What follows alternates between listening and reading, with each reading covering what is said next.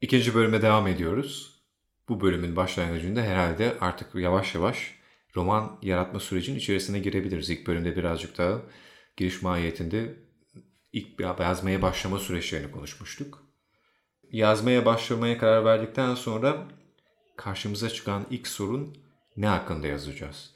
Neler hakkında yazacağını neye göre karar veriyorsun? Aslında hem arkadaşlarımız hem ailemiz de paylaşımda bulunmak bu konuda size yardımcı olabilir. Ama ilk bölüme bir vurgu yapmak istiyorum. Başlamak en zoru. Emin olun kağıt başına oturduğunuz zaman muhakkak bir hikayeniz vardır. Ailenizin yaşadığı, sizin yaşadığınız, duyduğunuz veya hayal gücünüzle ürettiğiniz ki ben kendi hayatımdan değil tamamen e, yaşanmamış hayalimden olan bir hikaye seçmeyi tercih ettim. Sen e, konu tespitine nasıl, hangi faktörlerden yardım aldın? Açıkçası dışarıda gözlemlediğim yaşam içerisinde ve e, kendi iç dünyamda yarattığım bazı hayal imgeleri içerisinde belli sorunları tespit ediyorum. Diyelim ki kendi içerimde A sorununu gördüm. Bu modern yüzyılın sorununu bunu görüyorum. Kendi açımdan. Ve bunu bir şekilde olabilecek en cazip karakterlerin, en cazip dünyaların içine aktarıyorum. Peki romana başladığın aşamada konunu ilk önce kiminle paylaşmıştın? Genelde bizim ekipten Oğuz'la paylaşıyorum karavandaki adamdan. Ee, Oğuz çok rasyonel bir adam. Birazcık sinirli oluyorum ona o yüzden. Çok eleştiriyor. Her ne kadar sinir olsam da ya tamam diyorum bu çocuk eleştiriyorsa orada eleştiri dikkate almak gerek var. Çünkü kafanda böyle tasarlıyorsun. Diyorsun ki hikaye çok güzel. Bu hikayeyi anlatmalıyım. Sonra işte Oğuz veya orada kime danışıyorsam ama özellikle bunu Oğuz yapar. Şurası sorunlu diyor. Aslında sorunun olduğunu sen de fark ediyorsun ama kafanda o güzel tasarlamışsın ya onun yıkılışı hiç hoşuna gitmiyor. Olay bundan ibaret. Sen kimlere ilk olarak açıyorsun? Ben ilk önce işimi açtım. Çünkü bende kadınlara karşı müthiş bir inanç var. Burada biraz ne, e, pozitif ayrımcılık yapacağım. Hikayelerimi daha çok ben e, bayan arkadaşlarıma anlatıyorum. Emin olun kadınların yalan yakalama ve hikayedeki eksik yani masanın basmayan ayağını bulma gibi bir yetenekleri var. Ee, annenizden yardım alabilirsiniz. Şey, kız arkadaşınızdan yardım alabilirsiniz ama unutmayın eleştiri bizim dostumuz. Kesinlikle öyle. Mesela ben şöyle bir yöntem üzerine gittim. Bilmiyorum böyle bir fikrin var mı ya da yapar mısın? Ki kaçınılmaz olarak aslında birçoğumuz yapıyoruz. Kendime bir ekip belirledim.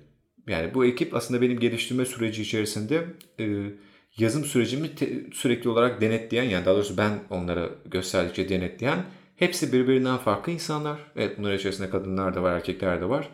Hayattaki rolleri farklı olduğu için bakış açıları farklı olduğu için ki bilerek böyle seçtim. Onların eleştirilerini alıyorum ve oradan bir nevi bir böyle e, süpürge misali oradan güzel fikirleri hemen diyorum ki bak burada bir eleştiri var dedin ya eleştiri dostumuzdur bunu kapıyorum. Hemen oradaki o eleştirimi yeni bir formata sokup o hasta hataya giderip tekrar karşısına koyuyorum. O zaman orada bir eleştiri varsa sürekli olarak yani eksikleri, yanlış yönlerini e, köşeye ayırıyorum. Senin böyle bir zihninde var mı? Bilmiyorum. Ben kaçınılmaz olarak okumak isterim. O ayrı bir dava. O senin aramda olan bir ahbaplıktan ama tekrar böyle belli insanları okutma gibi bir arzun var mı? Ee, şöyle söyleyeyim. Bölüm bölüm okutmayı tercih ediyorum. Sayfa sayfa değil yazdığım bir bölüm baştan sona mesela 10 sayfalık ya da 20 sayfalık bir bölüm açtığımızı düşünelim. Ama bu çok korkutucu bir süreç değil. Yani geriye dönüp düşündüğünüz zaman annemizin bize anlattığı masallar bile bize yardımcı olabiliyor. Mesela buna kırmızı başlıklı kız örneğini vereyim. Kırmızı başlıklı kız bir yol hikayesidir. Bir yola çıkar. Ve yolda başına gelenler ve neticeleri olur. Sadece e, hikayeyi böyle eleştirilmek için birilerini okutmak için değil. Aynı zamanda emin olun çevrenizden çok da fazla yardım görebiliyorsunuz. Bazen diyorlar ki zaman meselesinde e, 6 ay olmasın da bu bir sene olsun. Bir senede bu anca kurgulanır. Ya da bu bir senede insan anca bu kadar bedba olur diyebiliyorlar. Ve aslında benim yazma sürecinde yazmaya başladıktan sonra pek korkum kalmadı. Peki sizin hissettiğiniz korkular var mı? Var en çok hissettiğim korkulardan biri e, seni de bu konuda eleştirmiştim. Bana bir karakter anlatmıştım. Demiştim ki ya bu karakter çok güzel hani ama hiç zayıf noktası yok. Her şey çok güçlü. Aslında zayıf noktası olmaması onun bir nevi insan olabileceğine dair bir eksi hanede unsur olarak karşımıza çıkıyor. Benim en çok e, çekindiğim şeylerden biri karakterlerin hepsinin iç sesten aynı konuşması. Yani o farkı yaratamama korkusu bazen beni e, şey yapıyor böyle ya diyorum acaba buraya yazdım mı bu karakterlerin hepsi aslında aynı şeyi söylemek için mi programlanmış ya da rolleri belirleşmiş mi kendi içlerinde bir bilinçleri var mı diye düşünüyorum. Az önce eleştiri keşke aramızda kalsaydı. Olsun şu an e, ben yazan yazanlar için Yok. iyi bir örnek olabilir. Hiç önemli değil. Zaten o konudan vazgeçmiştim. Ama benim gördüğüm bir şey var. Ee, insanların konuşması baktığınız zaman bugünkü yaşadığımız çağda tek düze. Evet. Siz bu farklılığı vermekte zorlandığınız zaman çok da üzülmeyin. Çünkü bakıyorsunuz birbirinin aynı insanlar, birbirlerine benzeyen genç kızlar, birbirlerine birbirleri aynı konuşan, aynı lügatı kullanan erkek çocukları. Yani bireyin rengi azalmaya başladı toplumumuzda. Bunun nedenini bir ufacık bir tespitle söyleyebilir miyim? Benim aslında ilk bölümde söylemem gerekirdi belki bunu daha çok ama şuna çok inanıyorum. Modern çağın bize kaybettirdiği çok çok ama çok ciddi bir eksi var. Bu da şu hayal etmek. Hayal etme gücümüzden yoksunuz. Çünkü sürekli olarak bir şeyleri görsel, işitsel ve hissel olarak tadıyoruz. Elimizde bir telefon var ve telefonda bizim hayal kurmamız gerektiren hiçbir şey yok. Çünkü her şey önümüzde. Modern çağda gördüğümüz her şey önümüzde. Hiçbir şey hayal etmemize, tekrar üzerine düşünmeye ihtiyacımız yok. Ama mesela kitaplar, kelimeler halen olduğu yerde duruyor. Kelimeler halen bize hayal etme gibi bir zorunluluk katıyor. Bu sebepten dolayı ben edebiyatın hayal kurmaya en yatkın sanatlardan biri olduğunu düşünüyorum. Belki de bu tek düzeliği yok edilebilecek e, en başta gelecek araçlardan biri. Yazma sürecine başladığımız zaman bir şey fark ediyoruz. Kendi karakterlerimizin farklılığı, farklı diller konuşmasını istiyoruz. Hatta e, anlatılan mevsimin bizim dilimizle anlatılmasını istiyoruz. Gördüğümüz denizin kendi dilimizle ifade edilmesini istiyoruz. Romanda biz yazdığımız, yazmak ihtiyacı duyduğumuz bir hayal dünyasına sizi çekmek istiyoruz, kaptırmak istiyoruz. Bunun içinde bir sürü faktörler kullanıyoruz. Mesela müzik yazılamaz diye bir şey yok. Ya da renkler. Ee, sadece mevsimler, günler, zamanlar değil. Aynı zamanda diğer yazarların anlattığı gibi bir meyvanın tadını anlatmaya çalışıyoruz ve bunun için kendi lügatımızda, kendi kelimelerimizi seçiyoruz. Senin romanında e, bu sadece bana ait. Bu renk bana ait. Bu ses bana ait. Ya da bu yer bana ait dediğin bir yer var mı? Bunu cevaplamadan önce sen anlatırken aklıma güzel bir soru geldi. Bunu söylemek istiyorum. Senin yorumunu merak ediyorum. Üzerine daha önce hiç düşünmedim. Şimdi geçmiş dönem yazarlarına baktığımızda onların betimlemelerinin bazılarının çok yoğun olduğunu görüyoruz. Özellikle Victor Hugo'nun Notre Dame'ın kamburunda e, sanat tarihi bakımından eski jenerasyona çok güzel böyle e, tabiri caizse eleştirileri giydirmeleri var. Ve bayağı işte bakıyoruz ki ya da bazen Bağdakiz'den baktı çok güzel betimlemeleri var. Acaba yüzyıllar geçtikçe ya da yıllar geçtikçe biz insanoğluna hayal kurma, canlandırma, imgeleme yetisi düşüyor ve geçmişe dönük bu eserlerde bazen okuduğumuzda bu betimlemeler bize ağır geliyor ya da o zamankileri de mi ağır geliyordu? Ne düşünüyorsun bu konuda? Ee, aslında ben modern zaman insanını biraz pasif görüyorum. Hiçbir seyahat engeliniz yok. Evet. Yani Türkiye'nin bir ucundan bir ucuna bir buçuk saat bir uçak yolculuğuyla gidebiliyorsunuz. Ama çok klasik bir örnek vereyim. E, Don Quixote bir yol hikayesidir ve size bütün yolu tarif eder. Çünkü yazar o yolu tek tek adımlamıştır. Modern insanda bu yok. Hikayelerimiz daralıyor. Hikayelerimiz zamanı zamandan kar etmek için aslında yaşayacağımız hikayeleri kesip atıyoruz. Ama şunu da belirtmemde yarar var. Ee, bizim çok güzel bir hazinemiz var. Şu anda bu jenerasyon kaybolmadı. Tek tek kayboluyorlar ne yazık ki. Yaşlılarımız. Siz hiç böyle kendinizden daha yaşça büyük birinden sohbet ederken bir şey fark ediyor musunuzdur bilmiyorum ama ben bunu çok fark ediyorum. Kendi hikayelerini anlatırlar. Evet bu çok genelde hep kendi hikayelerinin başına geçenleri anlatırlar. Çünkü hikayeleri tamamen zaman kaygısı olmadan yaşanmıştır. İmkanlar kısıtlıdır. e, köye bir doktor getirme hikayesi olabilir. Ya da kendi soyuyla ilgili yani göçmen bir aileden bahset, bahset mensubudur ve Türkiye'ye göçüşünü anlatıyordur. Ki ben de böyle bir aileden geliyorum. E, temin e, ay, sohbet ederken konuştuk. Hepimizin ayrı bir dili olmasını, ayrı Evet. bir rengi olmasının aslında bu renkleri hepimiz biliyoruz, hepimiz farkındayız. Bazı şeyler var ve bunlar yalnızca benim için ifade bir şey ifade ediyor. Ama benim için ifade ederken evet yoktan bir boşluktan bir ifade yaratmıyor.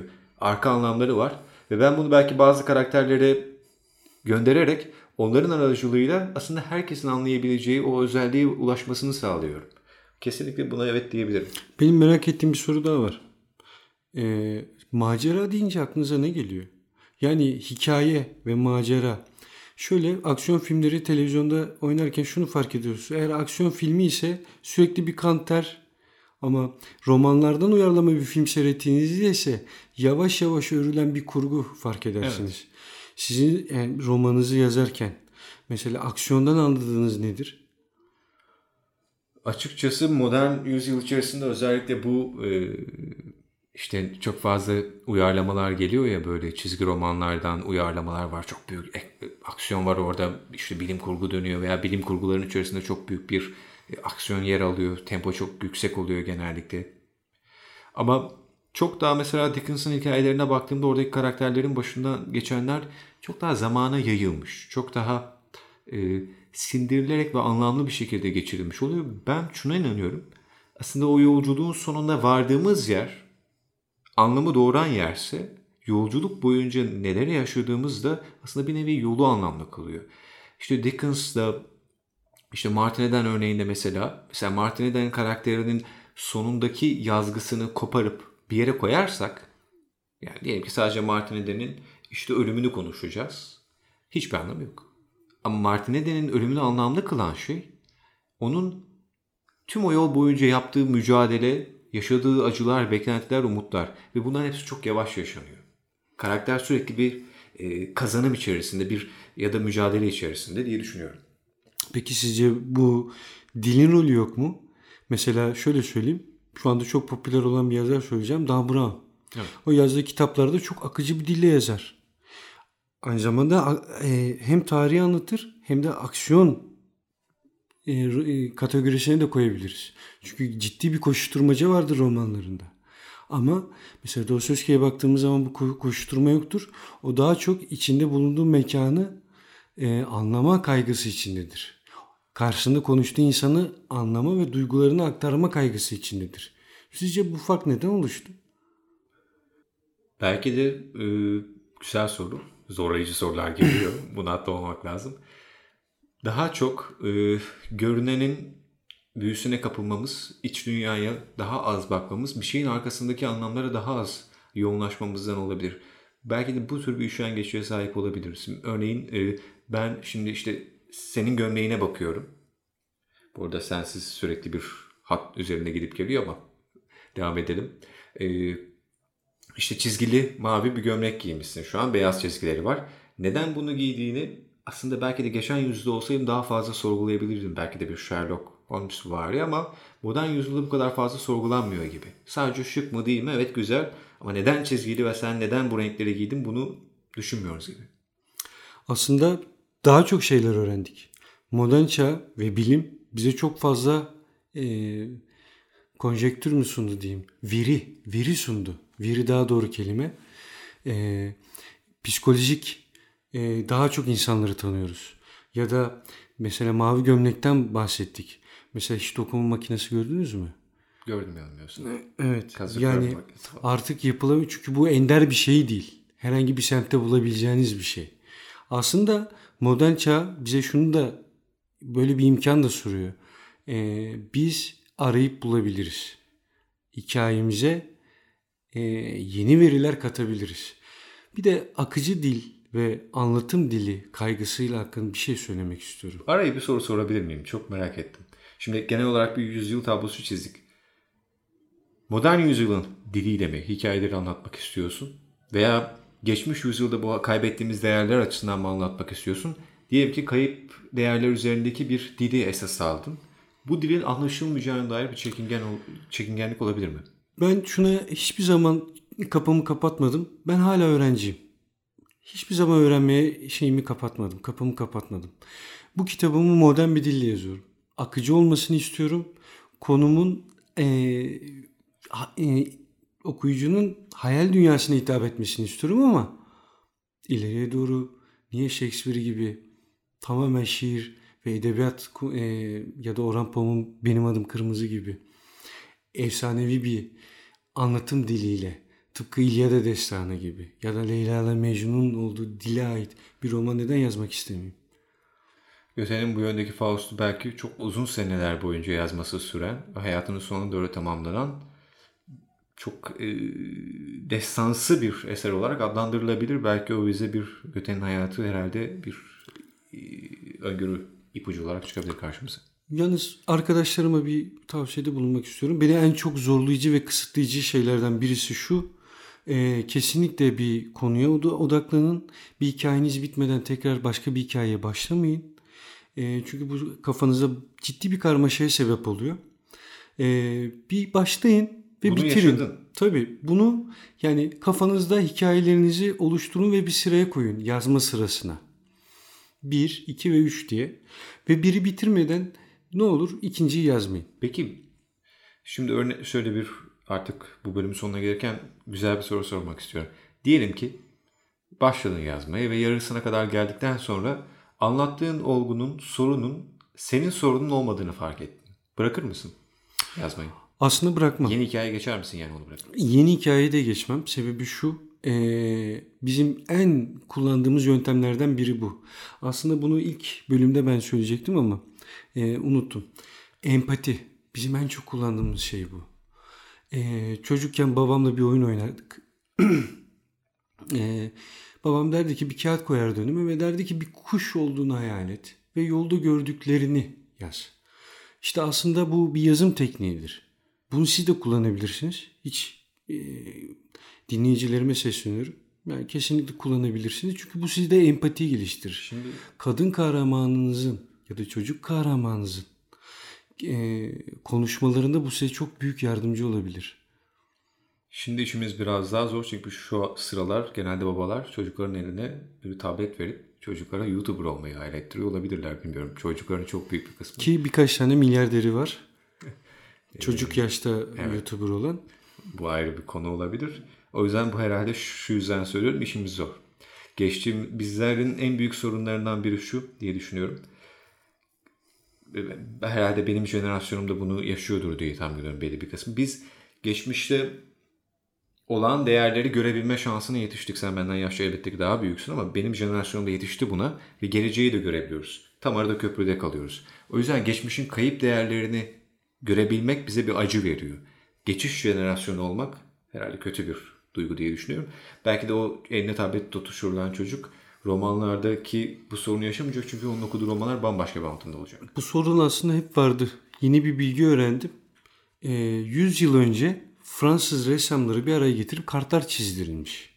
Ve bu kartlarda sürekli zepline benzeyen uçan aletler e, gündelik hayatımızın içine girmiş. Evden eve postacılık yapılıyor. Bu zeplin sayesinde. Ve oturup üstüne düşündüğümüz zaman şunu görüyoruz ki sadece 100 yılı değil önümüzdeki 10 yılı dahi hayal kurmakta zorlanıyor insanoğlu. Modern çağda olabiliriz. Ama 10 yıl sonra keşfedilecek bir teknoloji mesela kameranın telefona girmesini ilk elimize cep telefonu aldığımızda belki biz hayal edemedik.